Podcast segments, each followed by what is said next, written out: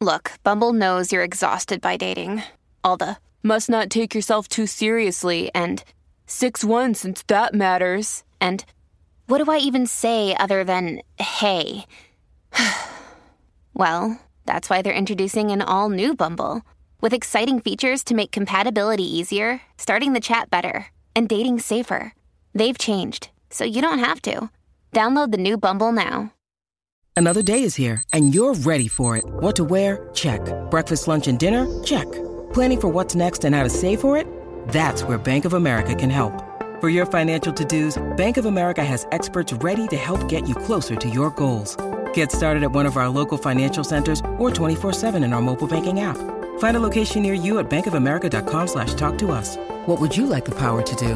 Mobile banking requires downloading the app and is only available for select devices. Message and data rates may apply. Bank of America and a member FDIC. One of my close friends, her name is uh, uh, Shirley Yuval Yair. She's a child psychologist.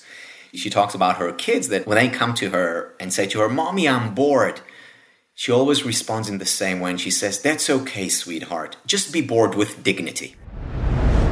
Welcome back to the Art of Charm podcast, a show designed to help you win at work, love, and life. We know you have what it takes to reach your full potential, and that's why every week, Johnny and I are here to share with you interviews and strategies to help you develop the right social skills and mindsets to succeed. You shouldn't have to settle for anything less than extraordinary. I'm AJ. And I'm Johnny. Have you heard this month's Toolbox episode on emotional bids? Well, if you haven't, now's the time to pause this, go back to that podcast player, and download the episode. For everyone who has, thank you for the great feedback. We love hearing from you.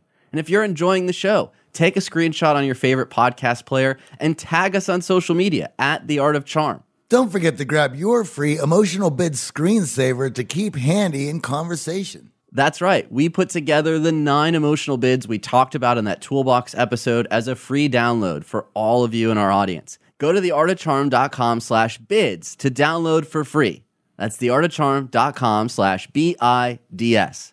Now, if you want to take your connections to the next level and actually practice emotional bids, well, this month's X Factor Accelerator implementation session is dedicated to emotional bids and turning towards them.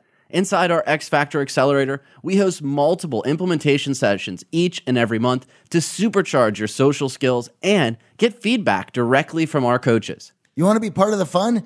Join our group of top performers and get a year of mentorship directly from us. Head on over to unlockyourxfactor.com today to apply to join and level up your conversation, connection, and confidence. Thank you, everyone, for tuning in. Let's kick off today's show. Today we're talking to Dr. Tal Ben Shahar. Tal Ben Shahar is a best-selling author and lecturer. He's taught two of the largest classes in Harvard University's history, positive psychology and the psychology of leadership. Today, Tal consults and lectures around the world to executives in multinational corporations, the public, and at-risk populations. The topics he lectures on include leadership, happiness, education, innovation, ethics, self-esteem, resilience, goal setting, and mindfulness. His books have been translated in more than 25 languages and have appeared on bestsellers lists around the world. Tal is a serial entrepreneur and is most recently the co founder and chief learning officer of the Happiness Studies Academy. An avid sportsman, Tal has won the U.S. Intercollegiate and Israeli National Squash Championships. Today, for exercise, he swims, dances, and practices yoga. He obtained his PhD in organizational behavior and a BA in philosophy and psychology from Harvard. Welcome to the show, Tal. We'll go ahead and get started. Sound good, Tal? Great. So, one of the things I was laughing, you had this in your book about being the positive psychology guy and the happiness guy that people expect you to be happy all the time.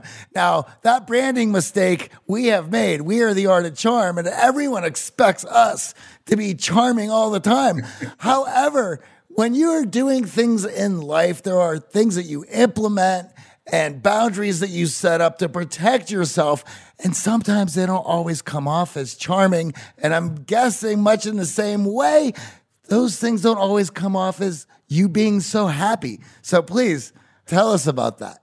Yeah, you know, so I, when I first taught my class, a student came up to me and uh, said, May I join you for lunch? And I said, Sure. Uh, and then he said, Oh, I hear you're teaching a class on happiness. And I said, Yeah, positive psychology.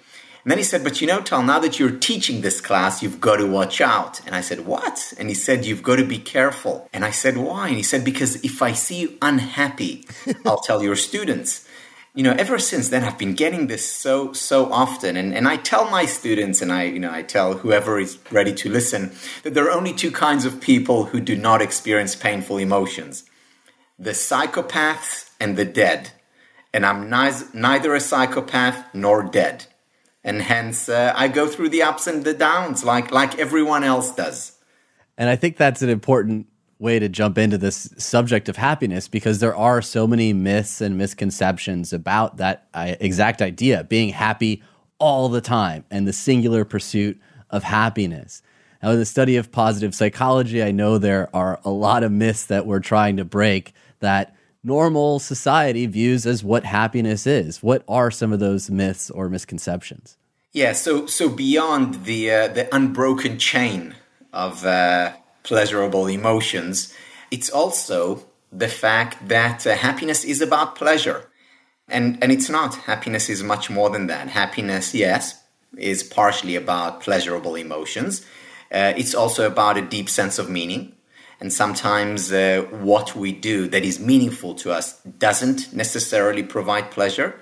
It's very much about uh, relationships. It's very much about thinking and, and scholarship that may at times be difficult and hard. And, uh, and of course, it's, it's related to our, our physical well being, our, our bodies. So happiness is a multifaceted construct. It's not just, okay, I'm smiling now, I'm on the beach and having fun, I'm having an ice cream. Oh, it makes me so happy. That is, uh, yeah, it's pleasurable. It's part of the equation, but a small part. Well, what's interesting is everything you listed also causes me great frustration. Doesn't always make me happy. Friends, you know, accountability, those sorts of things. So it's interesting how we tend to equate pleasure and that seeking of pleasure all the time with happiness, but that can also lead us astray and, and keep us from the real happiness that we want in life. My first book on happiness, I wrote about the lasagna principle. You know, I'm, I'm into food metaphors. Lasagna is my favorite food, you know, especially the way my mom Excellent. Uh, makes it.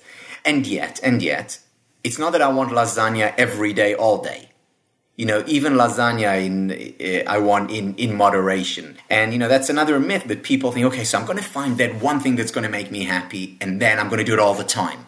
Or that one person who will make that's another myth who will make me happy and then we're just going to live happily ever after. All good things as aristotle reminded us in moderation. Well i think the pandemic has shown us that many of the things that we want, miss, and need, we're not even getting in moderation, and new challenges have arisen. Johnny and I joined one of your Happiness Studies Academy webinars, and, and you talked about some learnings that you had personally around happiness through the pandemic. So, what has this last year taught you personally about happiness in your own life? Yeah, um, the first thing, I mean, the, the first challenge that I had is even justifying doing happiness during this time. So, one of my friends, uh, quipped, half joking, saying, Tal, I think we should quarantine happiness until all this is over. And, you know, he made a point. The thing that I learned most about happiness or the science of happiness is uh, how important the fundamentals are. So many people say, So are you doing things differently now? Or, or what are you doing differently? And, I, and, and my response is that I do the same things, but more of them. So, for example, you know, physical exercise, you know, extremely important, not just for physical well-being, for uh, psychological well-being. You know, in fact, working works in the same way as uh, as our most powerful psychiatric medication. So, I used to exercise three times a week religiously. Today, during over the past year, it's been five times a week. Why? Because I felt like I needed it.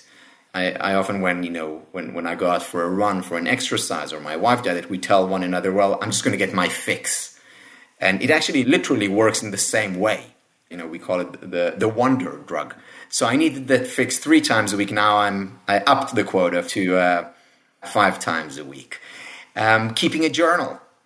I've been keeping a journal since I was uh, 14 or so, and I certainly continued uh, keeping a journal into adulthood after I saw the research on journaling and I know how much it helps. But I did it, you know, every two, three weeks when I felt like it. During that pandemic, there isn't a week that goes past without at least one or two entries. Same things, just more of it. Many uh, people would tell me, for example, well, we're so busy now, or we're so stressed, or I don't have time to exercise or journal. Now is the time when we need to do more of it. I remember when the pandemic, at this point, as we're recording this almost a year ago, I believe it was, it was middle of March, March 13th, 16th, at least for us here in America, where things definitely got to an alarming situation.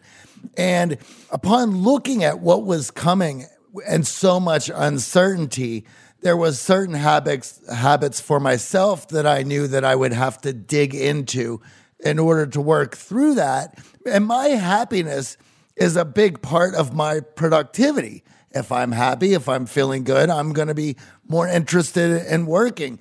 And we were in the middle of a pivot ourselves for our company. And the, with the pandemic, our needs to be more so online was even more apparent. And remembering how much work was going to be involved and uh, where we were at heading into that.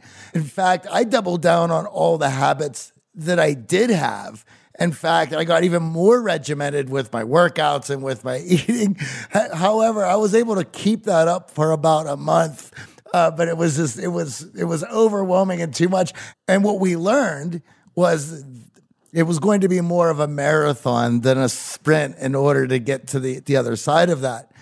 Uh, any th- thoughts for yourself about all that uncertainty and what was coming and how you planned on using your work and studies to roll through that? Yeah. So, you know, so there were things that I planned and, and you know, I knew that worked. And I also, um, you know, was and am familiar with the work on uh, dealing with hardships and difficulties, which is very much part of the science of happiness. But there were some things that I didn't expect. For instance, one thing that I've been doing more of over the past year is I've been watching more TV. Now, generally, I I didn't switch the TV on much. You know, as far as I was concerned, we wouldn't have had a TV at, at home. But I found uh, the distraction through um, a comedy or binge watching a, a, series so incredibly helpful. And, you know, I was I was thinking about it, and as I was prepared, I was going to lecture on it, and I looked for uh, the word distraction on uh, on Google and I only found negative connotations. How do I overcome distraction? How do I get distraction out of my life? And so on and so on. Whereas distraction can be a blessing. And especially when we are bombarded by constant bad news. So having that distraction can be incredibly helpful. So um, that's something that emerged, and you know I've, I've enjoyed uh, some wonderful times alone with my family binge watching. well, I think one of the biggest realizations for me during the pandemic was just the impact of that external media on my mental health and happiness. And being more selective, like I am with what I put in my body for food, what I consume mentally. And you bring up a great point because we were, and we still are, in a barrage of bad news. And a lot of the headlines are negative. So it's hard to feel happy and feel peace, even if things may be going well for you in that moment when we're seeing how difficult this is for everyone around us and certainly what's shown in the media. Do you have habits built up around your media consumption and social media consumption to keep that balance? Um, yes, uh, I do. And I think in today's world, pre, during, and post pandemic, uh, we all need to create those habits. Why? Because otherwise we become victims. We become uh, addicted, you know, to social media, to the TV universe. You know, when I grew up, there was one TV channel, and you know that's what we watched, and we all watched uh, Dallas on Wednesday night. Uh, Knight Rider was on Monday night. You know, later on, Dynasty came along, and you know that is what we watched. You know, today you have 500 channels, and um, and you know, in movies that you you know that come out at the at the speed of sound. So we need to create boundaries around our consumption because it's accessible and you know as the social network so clearly pointed out there are very very smart people working at getting you stuck to that screen around the clock and the only way to deal with that is by creating uh, rituals, healthy rituals, rules, boundaries around it, and uh, preferably not doing it alone. So having an accountability buddy or doing it as a family. You know, one of the uh, one of the questions that I often ask when I speak to uh, couples is the following. I say, "Okay, so I want you to answer this question to yourself. Don't say it out loud. What is the first thing that you turn to in the morning when you open your eyes?" And again, they're sitting next to their partner now. Now, everyone, of course, chuckles because it's not their partner. It's their smartphone that they, most of them, turn to. Now, we're addicted to those. And then my second question is so if you were um, an alcoholic, would you go to bed with a bottle of whiskey right next to you? Of course not. You know, you would not. keep it as far away from you as possible, provided you want to deal with your uh, with your alcoholism. And yet, we're addicted to this phone and we have it next to us in bed. We have to create rituals. We have to, to create boundaries. We have to we have to um, make it easier, not easy, but easier for us to resist the lure of those sirens. Johnny, we know if you listen to the show, you are driven. In fact, we're driven by the search for better. But when it comes to hiring, the best way to search for a candidate isn't to search at all. Don't search, match with Indeed. If you need to hire, you need Indeed. Indeed is your matching and hiring platform with over 350 million global monthly visitors, according to Indeed data, and a matching engine that helps you find quality candidates fast. Ditch the busy work. Use Indeed for scheduling, screening, and messaging so you can connect with candidates faster. And Indeed doesn't just help you hire faster. 93% of employers agree Indeed delivers the highest quality matches compared to other job sites, according to recent Indeed survey. We have hired a lot of team members over the last 17 years. Going through endless resumes, well, that's a time sink. But you know what else is a time sink? Interviewing endless people, because they're all going to give you the best face forward. That's why we love Indeed, leveraging over 140 million qualifications and preferences every single day Indeed's matching engine is constantly learning from your preferences. So the more you use Indeed, the better it gets. Join more than 3.5 million businesses worldwide that use Indeed to hire great talent fast. And listeners of this show get a $75 sponsored job credit to get your jobs more visibility at indeed.com slash charm. Just go to indeed.com slash charm right now and support our show by saying you heard about Indeed on this podcast. Indeed.com slash charm. Terms and conditions apply. Need to hire? You need Indeed. Over the last 17 years, we have launched our fair share of online courses, coaching programs, and finding the right platform has always been a challenge. They say if you do what you love, you never work a day in your life. But if you're an entrepreneur, you know the hard work that comes with it.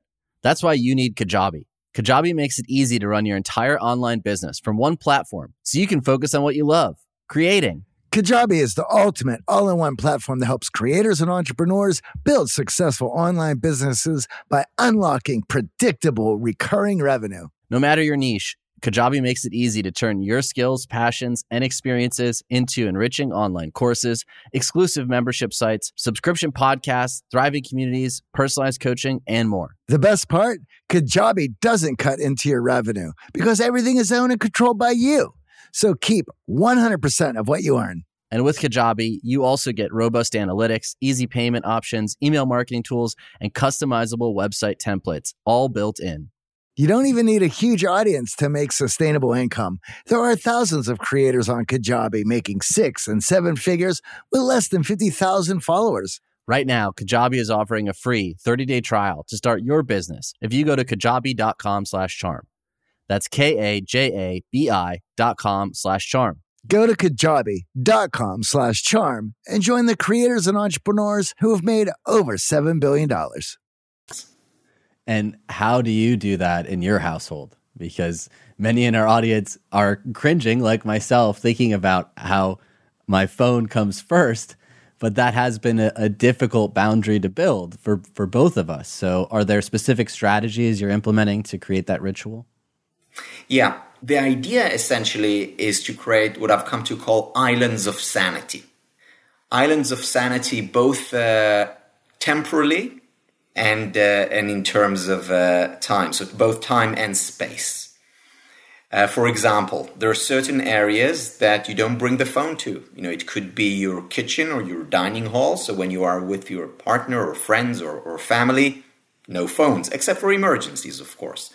Or there are certain times. So between, uh, for us, between 4.30 p.m. and 8.30 p.m., there are no screens. You know, the kids can jump around. They can do, you know, they can play basketball. They can, uh, they can talk. They can help around the house they can't be on the computer. So they have to even even homework. So they have to do their homework uh, before or after. And the reason we did it was because we tried many other things and they did, just didn't work. Why? Because our willpower is just not strong enough to withstand the onslaught of those sirens. Again, I think there is a beautiful metaphor. And by the way, before we implemented these uh, rules, um, we read about uh, the sirens from the Odyssey, and we had a, a you know a, a conversation uh, around it. Why did Odysseus ask his sailors to tie him to the mast so that he wouldn't hurt himself? You know, I'm quite curious with all the studies that you have done and what has been shown as the impact of social media on our happiness and what sort of information could you give our listeners for them to get wise to what's going on? Because I, as much as we talk about this, the first wave when they hear anything negative about social media is like, it's, oh, well, that's everybody else. That's not me. And it's not until we, we give hard numbers that people start actually paying attention. Yeah. So a couple of things. First of all, you know, it is important to uh, also look at the upside of social media. You know, for example, um, one of my colleagues did research showing that many introverts benefit from uh, from social media because uh, it's an opportunity for them to to be social without the um, the usual challenges that, that go along with it. Also, we meet people through social media. You know, I recently um, got in touch with my BFF from the age of ten, between ten and twelve, and then we moved countries, and we hadn't been in touch for uh, almost 40 years. Thanks to social media, we're in touch again. You know, that's a real, real blessing. Um, so there is an upside to it. The thing, though, is always moderation. How do we manage that? And we have to manage it. Because, you know, Johnny, as you point out, we all struggle with it. The research is scary. I'll give you a couple of examples. Um, so this is Jean uh, Twenge. She's a professor at San Diego. And what she found was that, or, or, her research revolves around teenagers. And every five years, we take a measure of um, the mental health of teenagers in the United States. It's a very extensive uh, study, a deep dive into their well being. And every five years, you see, uh, you know, up 1%, down 1%, but generally stable over, over the years and uh, between generations until this time. Compared to five years ago, levels of depression among teenagers in the US went up by over 30%, 30. Levels of suicide went up by over 30%. Now, she unheard of this spike, unheard of. And she mined through the data asking the question why and came up with one answer and I quote, the ascendance of the smartphone. It's when kids stopped playing together in the sandbox, when they stopped having face to face, in person interaction, when um, the tiny uh, gadget literally to control over their lives, over their communication and their interaction. Now, it's very difficult to take it away from them because that is how they interact. You know, so if I tell my son, you know, no, um, no social media for, for a week, that means, you know, he won't know when his friends are going out. He won't know uh, when they're actually meeting. He won't know what homework he has or how to do the homework. So, um, so they need it. Unfortunately, there is a real downside to it as well. We have to curb the exposure. So I have to ask, as many of our clients are parents struggling with this exact issue, and certainly dealing with other households who don't have sanity islands. who don't have these boundaries. And of course, you know, children feeling left out from their peers, unable to connect and communicate with these tools. So, how were you able to implement these boundaries and what steps did you take? How old were your children when this started? For some of our parents in the audience who are struggling with this exact very phenomenon. Yes. So, first of all, it's to recognize and accept the fact that it is a struggle. It's not easy for, uh, for us. And the thing is, the reason why it's, it's so difficult is because we're the first generation going through it. You know, I was just talking to my friend yesterday, and you know, and I said to him, you know, for my parents, it seemed like it was easier because, you know, yeah, they raised us, you know, they, they provided for us, they were amazing parents, but you know, in the afternoon, I would go out and play with friends. And that was fine, you know, I would play soccer and hide and seek and and you know, go to friends' place and they would come to our place. And um, you know, it was basically, you know, do whatever. And, you know, that's how I learned empathy and that's how I learned uh, to negotiate and, and resolve conflict. Such important life skills. You don't develop those life skills when you're on social media. You don't develop it when you're playing video games. Some of it you do, but most of it you don't. Another very troubling study is about the levels of empathy among the young generation. They've gone down, and, and again, as a result of too much time on the screen, not enough time playing in the sandbox together. So um, today we're making it up as we go along. And, um, and and it is very so so first of all as parents you know to be easier on ourselves. First thing. Second just to put boundaries. And you know the boundaries have to be whether it's around x number of hours in front of the screen and there are more and more programs today that can limit screen time you know from within uh, the smartphone so utilize those. And um, another thing and and this uh, i owe this to my uh, to my brother-in-law um, you know when i talked to him about it and he said wow you know you sound like the you know the prophet of doom you're a happiness professor come on and and, and then he said you know, instead, the way I think about it, instead of thinking about it in, in terms of what they don't do, think about what they do do. In other words, create alternatives. And what that means is that we need to put more time. So, okay, so they won't be on the screen, but what will they do instead? Will they play, you know, ball with their friends? Great, if possible. More challenging now uh, in times of corona. But maybe play a board game with their family, and that means with you too and that means we can't use the screen as a babysitter. Uh, we just need to become uh, more involved. And, um, you know, the nice thing about it is that as we become more involved, we also potentially find uh, treasures of happiness. The number one predictor of happiness is quality time we spend with people we care about and who care about us. And many of us have forgotten that. It is an incredibly important thing to remember. And when I look into the future, knowing that the next generation has less less empathy, it terrifies me because I know how much and how important empathy has been for us to create what we have created for ourselves.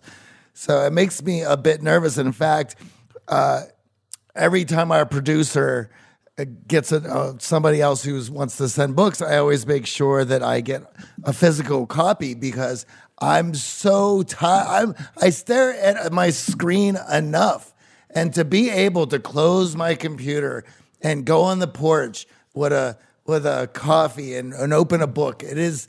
I I look forward to those moments in in my day. Just talk about an island of sanity and serenity and, and for myself who grew up as, as Gen X, normalcy, you know, the, having the computer open is, is, is a work thing where kids now it's, it's a mishmash of that's where they play. That is where they're going to be working. That's where they study. Uh, that's an incredibly, seems to me to be messy with all of those things connected to the same mechanism. Well, what struck me is the need for you to follow your own boundaries and set a good example too. And I think that's also become a challenge in the house for a lot of parents who feel tied to their work and must check Slack and, oh, I have a late night email that I have to get to. we're often setting a poor example for our kids when they're seeing us gravitate to technology instead of talk to our spouse, our partner, or engage with them. Yes, and um, you know, and, and we need to realize how difficult it is to change those habits. Because you're right, most of the homes that I visit uh, or have visited, you know, you see it's not just the kids who are addicted; the parents are equally addicted. You know, we we go out with friends, and and you know, periodically they would check.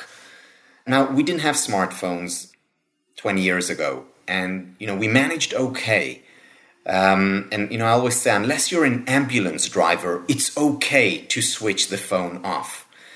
And initially, it's difficult, and after a while, you know, Johnny, I completely uh, relate to what you say. You you begin to to crave those uh, those islands of sanity, or as you said, islands of serenity, uh, which I love, and they're important, and they're important for us as uh, parents. They're important for us to present as a role model for our for our children. They're important for us physically as well as psychologically. Now, what strikes me is, and, and I'm thinking of my my great uncle who, bless his heart, loves watching TV, but he's happy with the antenna. He's got four channels. He doesn't want cable. He doesn't want all of the choices. And yet here we are with more choice than ever, but bored, frustrated, not finding happiness. So how much does this paradox of choice and overwhelming amounts of options and content actually make us more bored? I, I, find it so fascinating. I'll stare at Netflix for 30 minutes and not pick anything and, and wonder, I have so many options, but here I am sitting on the couch bored. Yeah. You know, um, one of my close friends, her name is uh, uh, Shirley Yuval Yair. She's a child psychologist. She talks about her kids that when they, um, when they come to her and say to her, Mommy, I'm bored she always responds in the same way and she says, That's okay, sweetheart. Just be bored with dignity. And, and I think that's a very important uh, uh, response. And, you know, my kids already today, you know, they, they know it off by heart. Okay, daddy, I'll be bored with dignity. And uh, it's important to learn to be bored for various reasons. Uh, one, and this relies on uh, the work of many psychologists, including uh, Adam Grant, um, who wrote Originals and um, we need those quote unquote times when we're bored because uh, it's during those times that very often we get our best ideas. You know, it's no coincidence that you know we you know we get in the shower, or we used to. Again, my generation, we used to get it in the car. Today, we're on the phone in the car, so it's not a bored quote unquote time. So having those um, free spaces where we are doing nothing is important. You know, uh, there's so much talk today about quality time for children, quality time. Well, we need nothing time as well, empty time um, for our kids. So that's one reason creativity, originality. Um, there's another reason. Uh, which relates, AJ, to what you said about you know Netflix and the the paradox of choice, and that is how sensitive we are versus how desensitized we are to stimulation. You know, if I have 500 channels, if I have option of just about every movie that was ever created, literally at my fingertips, then uh, I'm not going to uh, appreciate, you know, a good movie as much. Or when I watch a movie, I'm going to think of all the counterfactuals, meaning of all the movies I'm not watching while I'm watching this. That could be better because I'm not having a perfect experience. I'm having a good, but, but it's not perfect, and it should be perfect. Because what excuse do I have for it not being perfect, having so much choice? And if I constantly have more stimulation, more stimulation, more stimulation, it becomes less interesting. It becomes less exciting. You know, I think about you know kids raised in the uh, you know 19th century you know, for them, the highlight of the day was sitting with their family, you know, around the table and, and maybe reading a book together. You know, today, boring. Why? Because it doesn't, it's not in 3D and, uh, you know, and it's not changing every seven seconds and it doesn't have sound effects. Yeah, I certainly relate to that in the situation, especially where you are craving so much stimulation that nothing can actually solve that craving for you. And you end up watching a few minutes and losing interest and then grabbing the iPad and going back to the device. And yet we're seeing more and more with social media that it our attention span is shrinking. It's like you got to hit them in 10 seconds. You got to hit them in five seconds. They're already gone in three seconds. Is that hurting our psyche mentally and impacting our happiness? It's hurting our psyche, it's hurting our happiness, it's hurting our relationships. You know, I want to go off a little bit on a, on a tangent, which is which is very much related to to what you said, and it's also connected, Johnny, to to your um, focus on empathy. Um, one of the things that I talk about a lot for happiness is uh, intellectual well-being, and specifically under intellectual well-being, I focus on deep learning. Um, deep learning in the sense of, you know, getting into a book and reading and rereading a chapter or a paragraph. The first course that I took as an undergraduate in college was a course that was offered during freshman week. So that's even before the official semester started. It was a course on speed reading. And uh, a, it was a great course, you know, increased my reading speed. But I think more and more today that an even more important course would have been on slow reading. Why? Because um, today, as you pointed out, every five seconds, every three seconds, we need a new stimulation because that's what we're used to. You know, we hardly spend any time on a web page. You know, when kids today watch my childhood movies or TV shows, it's too slow for them because there is only one screen because you, it's one shot for uh, you know two minutes. Mr. Rogers, it's hardly moving. You know, it's in slow mo. It, it, reminds me, you know, many of my students say, you know, when we watch you on, on video, we play you at 1.5, sometimes 1.75. You know, I try not to take that too hard. You know, we, we need constant stimulation. Now comes relationship, and no one changes every three to five seconds. And, uh, you know, we get bored with partners. And that's why there is so much relationship hopping around in, in the world today. Where why? Because we do not exercise our slow, deep muscles. And how do we exercise them? Of course, by within relationships, we also can exercise them through reading and rereading, through slow, deep engagement with text. And that habit or that practice is then transportable transferable to our relationships. Just like the unhealthy habit of jumping around every three to five seconds is then transportable and transferable to our relationships.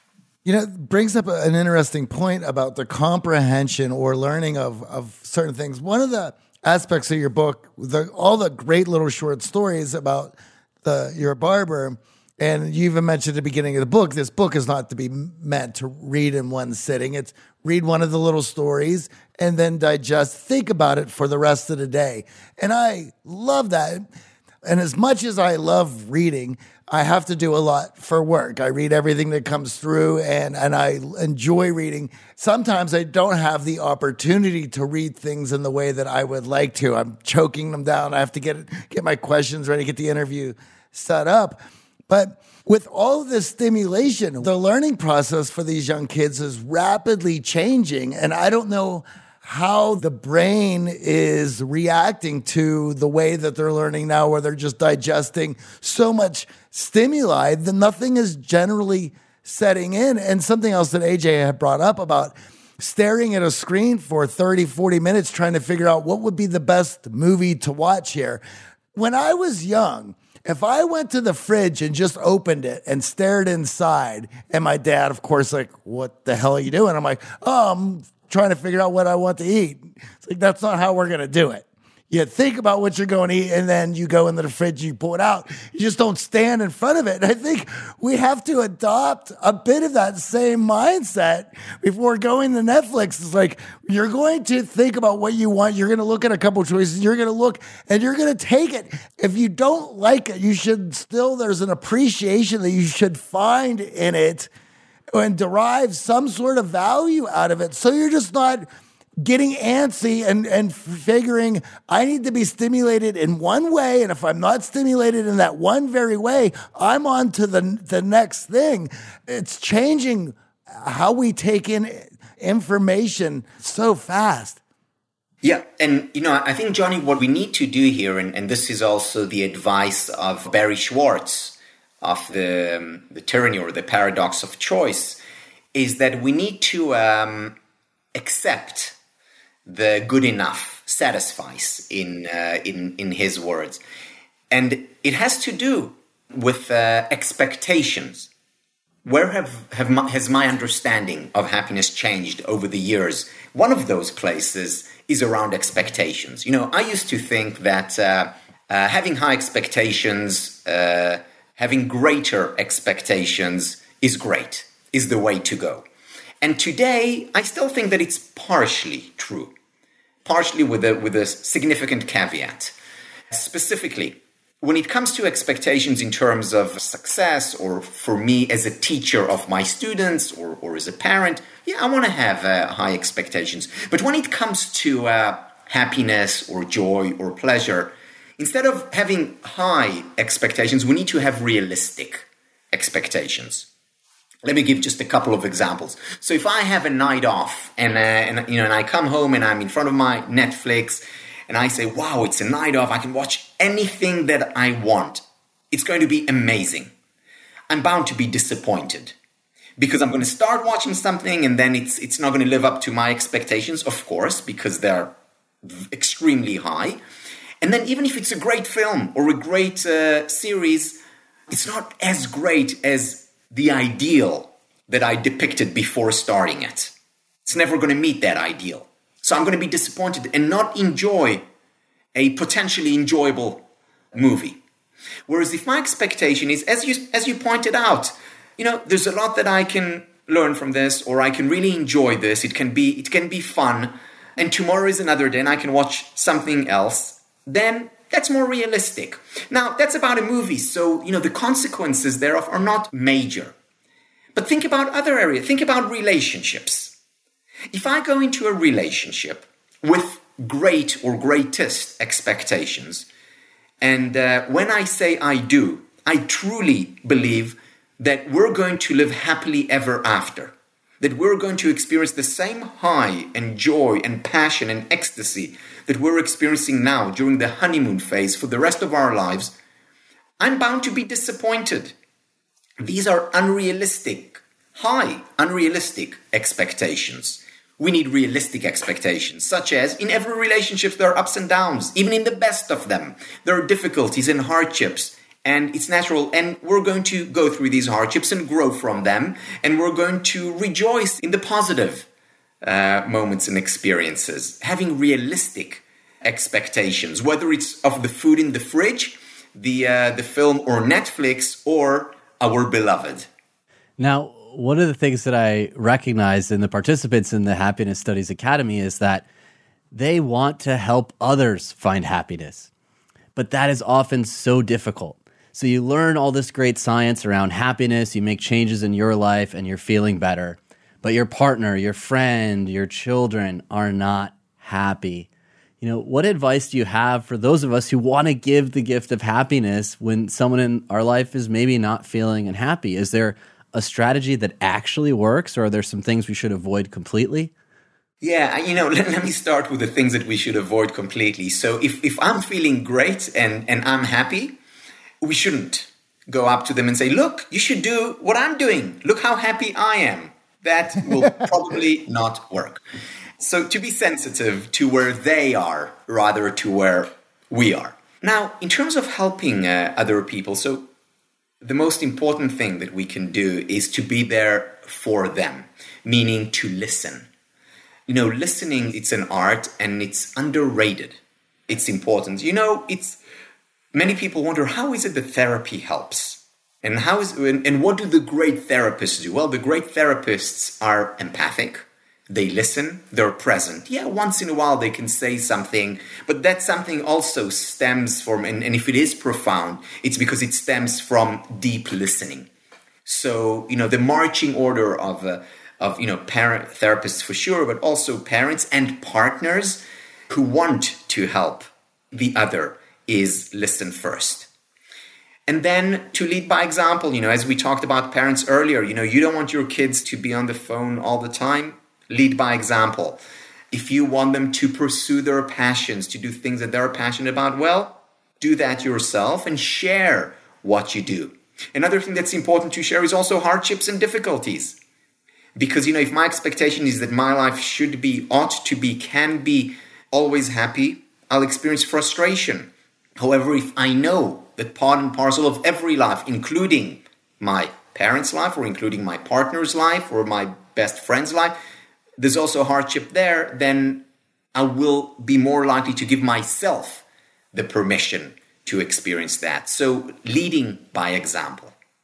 I think that's so powerful in that when we're bringing ourselves up and having that happiness that we are willing to share by listening to others and not talking about ourselves, but actually investing the time in that relationship and the patience and the empathy to realize that there are times, and as we've seen in this pandemic, where you might be high, your spouse might be low, and sometimes the roles are reversed.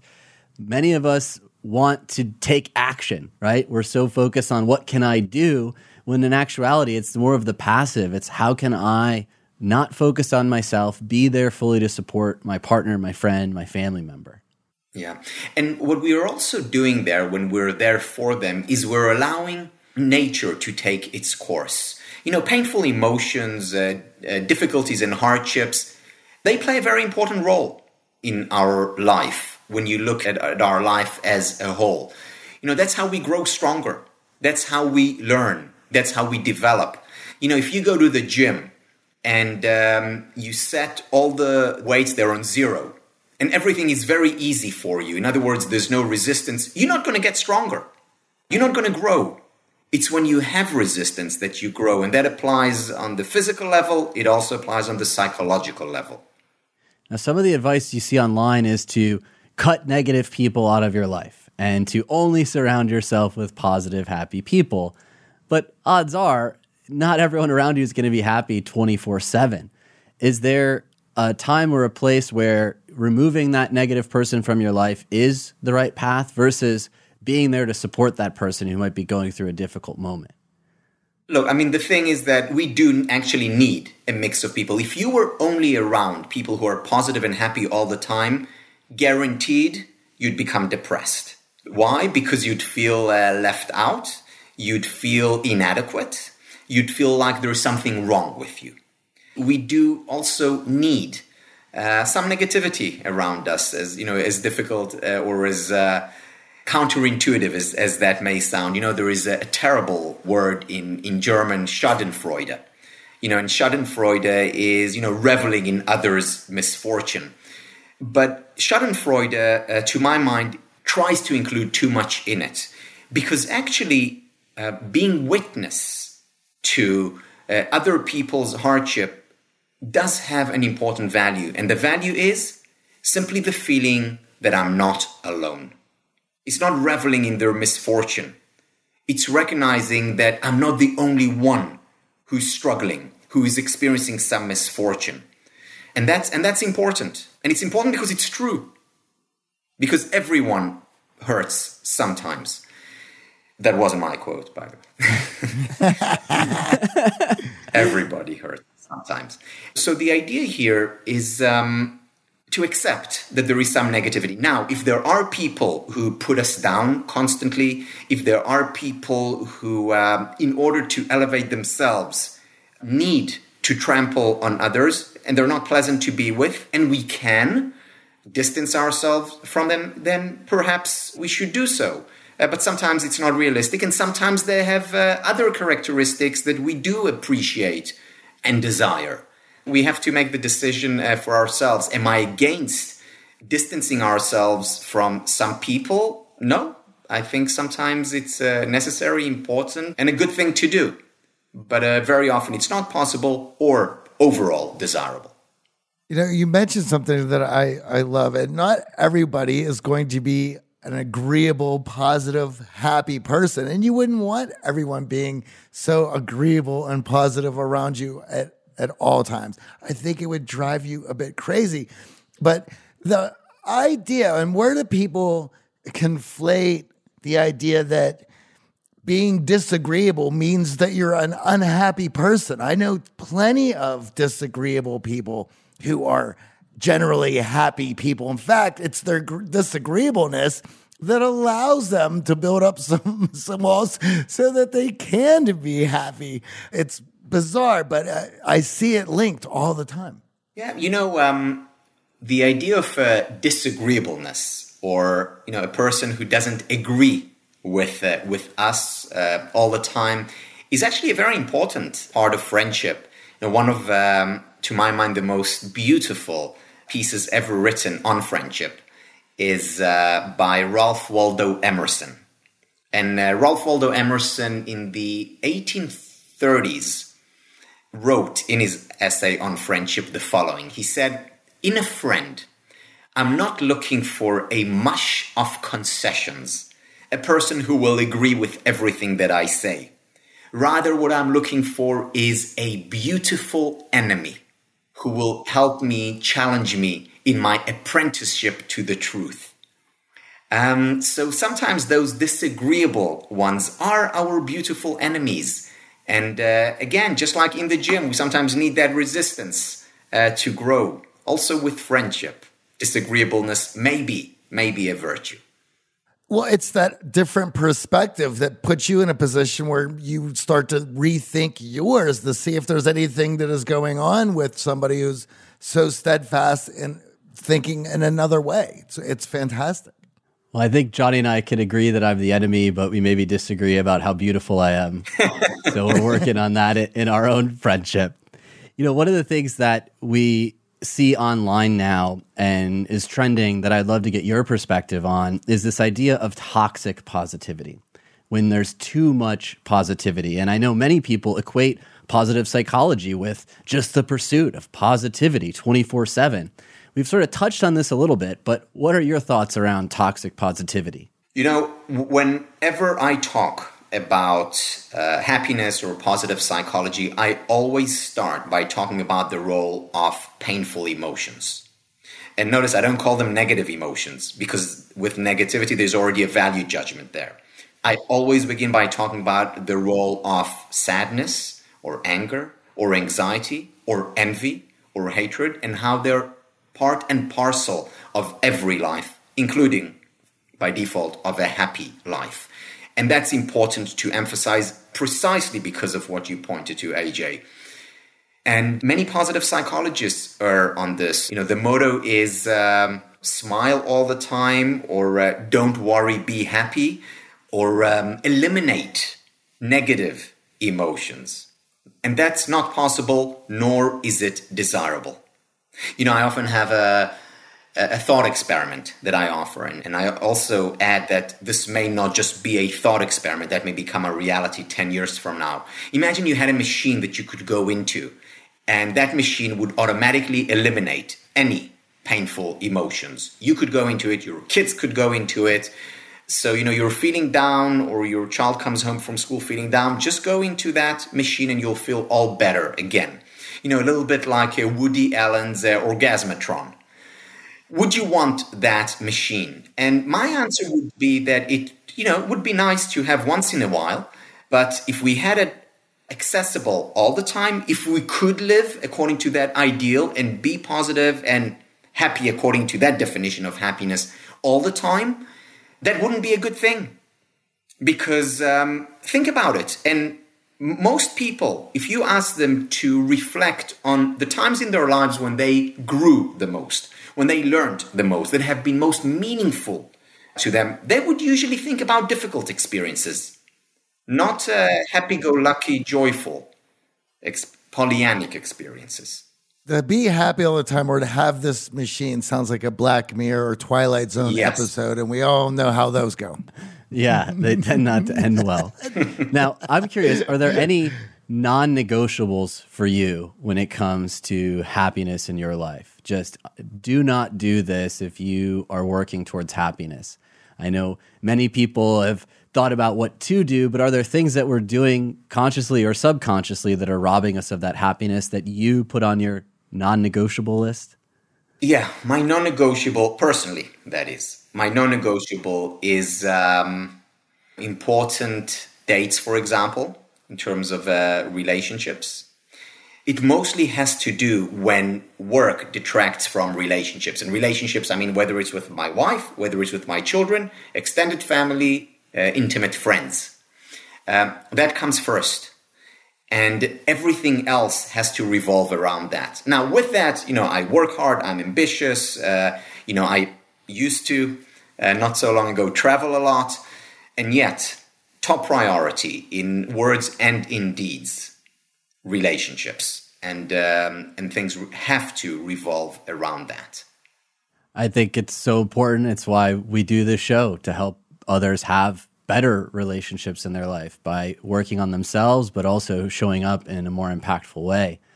Can you tell us a little bit about the certificate for happiness studies and, and, what's going on inside the Happiness Studies Academy? Johnny and I have really enjoyed it, and I'd love for our audience to hear more. Sure. So, um, I co founded the Happiness Studies Academy uh, in order to help students, our participants, answer two questions. The first question is How can I become happier? The second question is how can I help others do the same? So uh, we have students going through our year-long certificate program who are there because they're primarily um, concerned about their own happiness. There are others who are concerned about their own happiness and their family or their coachees. We have teachers, we have managers, we have therapists, doctors, and all focused on um, cultivating life's ultimate currency happiness. It is the ultimate currency. We we love that. And thank you so much for joining us. The last question we ask all of our guests is what their X factor is. What is that mindset or skill set and combination that have made you successful in your life? Uh, hard work, dedication. I know it's not a, a, very creative or novel idea here, but you know, as uh, Jefferson reportedly say, the harder I work, the luckier I get. I'm a big believer in uh, in hard work, old school. We are too, and oftentimes that's not what we're seeing in social media and how difficult life is. So it's great to hear from successful people how much work they're putting in to be successful. Thank you again for joining us, Tal. It's great. Thank you, AJ. Thank you, Johnny. Thank you for being so charming. We're a work in progress. Thank you. Now, today's Coach's Corner comes from an X Factor member. And in our X Factor Accelerator, he was struggling with his brother. Now, you could imagine that over time, this relationship and our behaviors and the way that we show up in this relationship have been pretty set, are pretty well worn, are habitual. And he's really frustrated because he feels that his brother is bringing him down, but he doesn't know how to set that boundary. And specifically, he had spent some time recently with his brother, and he just recognized after going through X Factor the impact that his brother's judgment, criticism, and sarcasm was having on his own confidence level and state of mind. And he asked us, How can I draw a boundary with someone as important to me as my brother, my blood, who I love? So, boundaries, of course, are insanely important here. And I'll uh, let you guys talk about those in just a second. And I want to make a different point because I found myself in a similar situation with a very close family member. And, and that's why I can relate to this. And my solution to this was that I spent time with this particular family member only when this individual is at their best. So in my in my example, it's uh, like this individual is really into doing um, do it yourself work in in the house, in the apartment, in the garden. So this is my opportunity. So whenever I do something in my apartment, even if I exactly know how to do it, I take a photo, I send it over, I say, hey, can we Skype about this for a second? I need to change the faucet in the kitchen, and then this brings out the best in the other person, and we spend some time together, and we're both at our best. But then if, you know, if I'm watching the news and the politics come up, that would not be something where I get into touch with that. So that is, that is getting the best um, out of the other person. I've, I've, I've actually shared this uh, with a client in Core Confidence, and she wrote me back the next week and she said, You know, for the first time in 10 years, I had a meaningful conversation with my dad. And so, so this is highlighting the the positive in the relationship and building on that. But this needs to be fenced with with solid boundaries and and being assertive and making it clear to the other person like, this is a go and this is a no go. And for that, we need to establish those boundaries. And I know you guys talk about that in the X Factor Accelerator as well. I don't think that you can have proper relationships without boundaries. And if you do not have boundaries, then the other, the person who hasn't set them will get taken advantage of. That's just nature. It's not because the other person is rude. It's not because the other person is adversarial. It's not because the other person is predatory, though there are those people. But usually it's just the nature of a relationship. You have somebody that you enjoy being around. You, you will ask them for help, for support. And if you do not set up boundaries, well, then I have no reason not to ask you for your help and your support every time that I need help and support. And it can get to a point. There's a, several things going on. Number one, I'm not helping you by constantly coming to your aid every time that you ask for it. And AJ knows this. We'll, we'll get into uh, having an open door policy in just a bit. So you don't want to be an enabler. You want people to be resourceful. And if they always have you to call on whenever they need something, they will always do it because it's just easy that way. Oh, I'll just call AJ. Oh, Michael will have the answer. So, and if Michael says, Oh, I got you, do this, do this, do this. Next time, a week later, I have another problem. I'm going to call Michael. I'm going to call Michael. I'm going to call Michael. And next thing you know, Michael's always helping me, but I'm never helping Michael. And the other thing about it is the boundaries go both ways as well. There is, you're setting up how you want to be treated in that relationship so that the other person knows what I can ask for and, and what I'm not asking for, but also as well, we want people to be able to develop themselves through through life through their experiences. And if and they need to be able to interpret their experiences for themselves and learn how to do that in a positive manner that gives them opportunities rather than hinders them in life. And what happens later on down the road if I have a, a situation and I have not worked on myself or have built that system for myself. Well, then I'm always going to be reaching out to other people. I've made myself dependent on others to interpret my experiences for me. That's, and that's a skill that if, if it's been taken from you at an early age, it becomes more and more difficult as you get older. And there's a few critical components to drawing a boundary that we have to articulate. And of course, when it's family, it's even more challenging. The first is we have to clearly and explicitly state what the behavior is that we find unacceptable, that's harming us, that is creating pain in our lives. So we need to say, hey, I have to be honest with you. When you sarcastically tease me and you reject all of my suggestions of what we can do for fun or what we should eat for dinner, I feel hurt. I feel rejected. It pains me. So we're articulating fully what that behavior is, and then we're telling them how it makes us feel those two things are critical to drawing a boundary because we if we're not explicit with what the behavior is then the other person doesn't really know. They have to read between the lines and and try to understand what it is that's bothering us. You have to be explicit on the behavior with a crystal clear example. Then we're adding the component of what our emotion is and what our feelings are. Now those feelings are your feelings that you can't argue with someone's feelings. You can't say oh well you don't feel that way those feelings are true to you. So it's important that you link the behavior to the feelings. Then the third critical component is state what you would prefer or expect instead.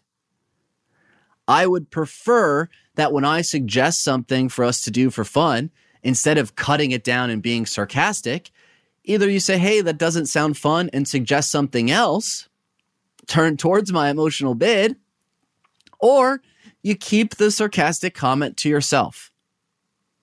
Right? So you're giving them another behavior to engage in. That's clear, that's explicit. Because what's going on here is you have expectations, they're not being met, and in turn, their behaviors are actually harming you emotionally. So if we're not clear on what those behaviors are and we're not clear on what those expectations are, and the point of contention being our feelings, which can't be argued with, we don't have a firm, solid boundary to draw.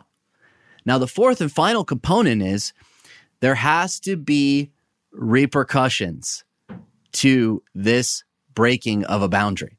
And that's where many of us fall flat. That's where many of us, we could say, hey, stop doing this. Hey, it makes me feel this way. And then it happens again. And we still give that person our time. We still give that person our attention. We slink away from the interaction, but there are no consequences to breaking that boundary. And in this example, you say, hey, the next time this happens, I'm just not going to be available to spend time with you. And notice, notice what's, what's happening here is that we've, we've heard it in the question already that there is resentment for the brother. There is resentment for, you know, the brother of that person. And if setting a boundary is difficult and pushes you outside of your comfort zone, if if doing it for yourself isn't enough, do it for the relationship that you have with your brother. Because, you know, establishing a boundary right now, even though it's going to be very uncomfortable and and and you'll struggle with it a little bit and then, you know, pushing through as well. Um, if you don't do it, maybe 30 years in the future, like you and your brother, you're no longer talking. You're out of each other's lives. So this is a bit like ripping off the band aid um, right now before things just get worse. Okay, that metaphor didn't make sense because things don't get worse when you don't rip off the band aid. But you, you know, you know what I mean. I'm mixing two metaphors here. Well, I also want to point out there's a, a the point that makes this difficult is you're afraid of the response that is going to happen when you give your brother this new boundary. Well, of course he's going to be surprised. Of course he's going to be shocked. And he's probably also going to be defensive about it and argue with you about it because this is, if you haven't set boundaries in the past, well, there's never been any expectations or boundaries set. And now all of a sudden you're telling somebody how they have been treating you is wrong and how it makes you feel. They're going to want to rationalize their behaviors and what they're doing. And you're going to have to expect that there's going to be that response and give space to allow the person you're setting that boundary with to go through their own emotions because they're going to have to revisit everything that you just said. They have to deal with the fact that how they've been behaving has hurt you. They certainly don't want that. Two, they now have to change their behavior and you've told them the behavior that you would like to see from them. That's not going to sit pretty at first. However, once they think about it, they understand how it made you feel and what you had uh, behaviors that you had pointed out and how you like to be treated, it will be easy for them to accept it and move forward from there. But you're going to have to expect some repercussions for speaking out. But that comes with the territory. And understand that this boundary will have to be reset a few times. That exact statement that I said is going to have to be restated a few times because, as Johnny said, behavior change in someone else is difficult. These are habits and patterns and in, the way you relate to one another that have been built up, especially with a brother. So, patience is in order, but firm ness on the consequence of this behavior, and you will start to see a change and a respect that's earned through this boundary. Now, if this is something that you're struggling with, boundaries, relationships in your life, check out our X Factor Accelerator and get a year's worth of support from me, Johnny, Michael, and the entire Art of Charm team, much like our X Factor participant who shared this great question with us.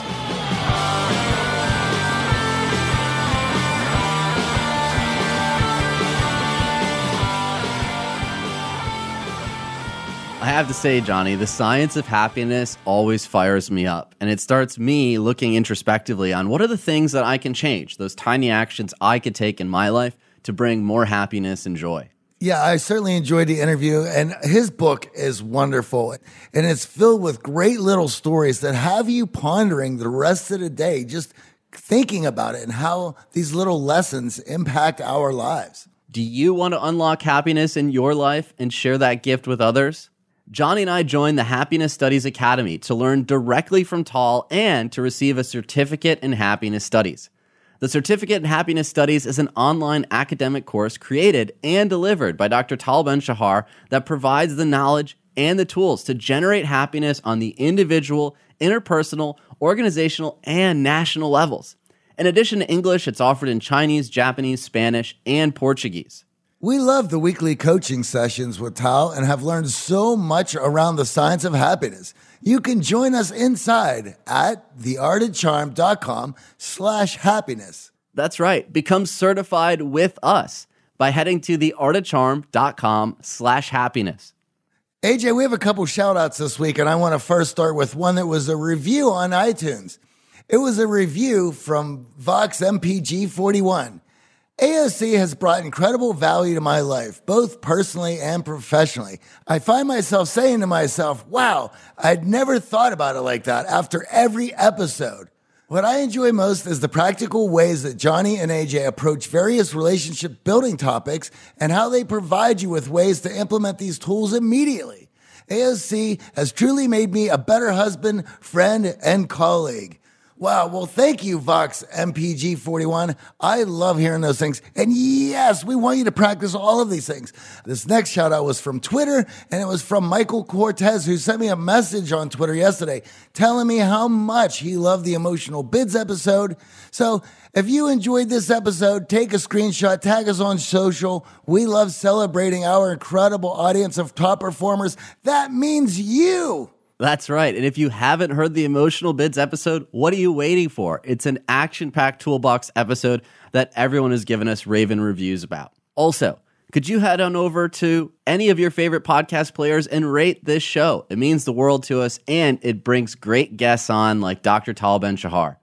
The Art of Charm podcast is produced by Michael Harold and Eric Montgomery. Until next week, I'm AJ. And I'm Johnny. Have a good one.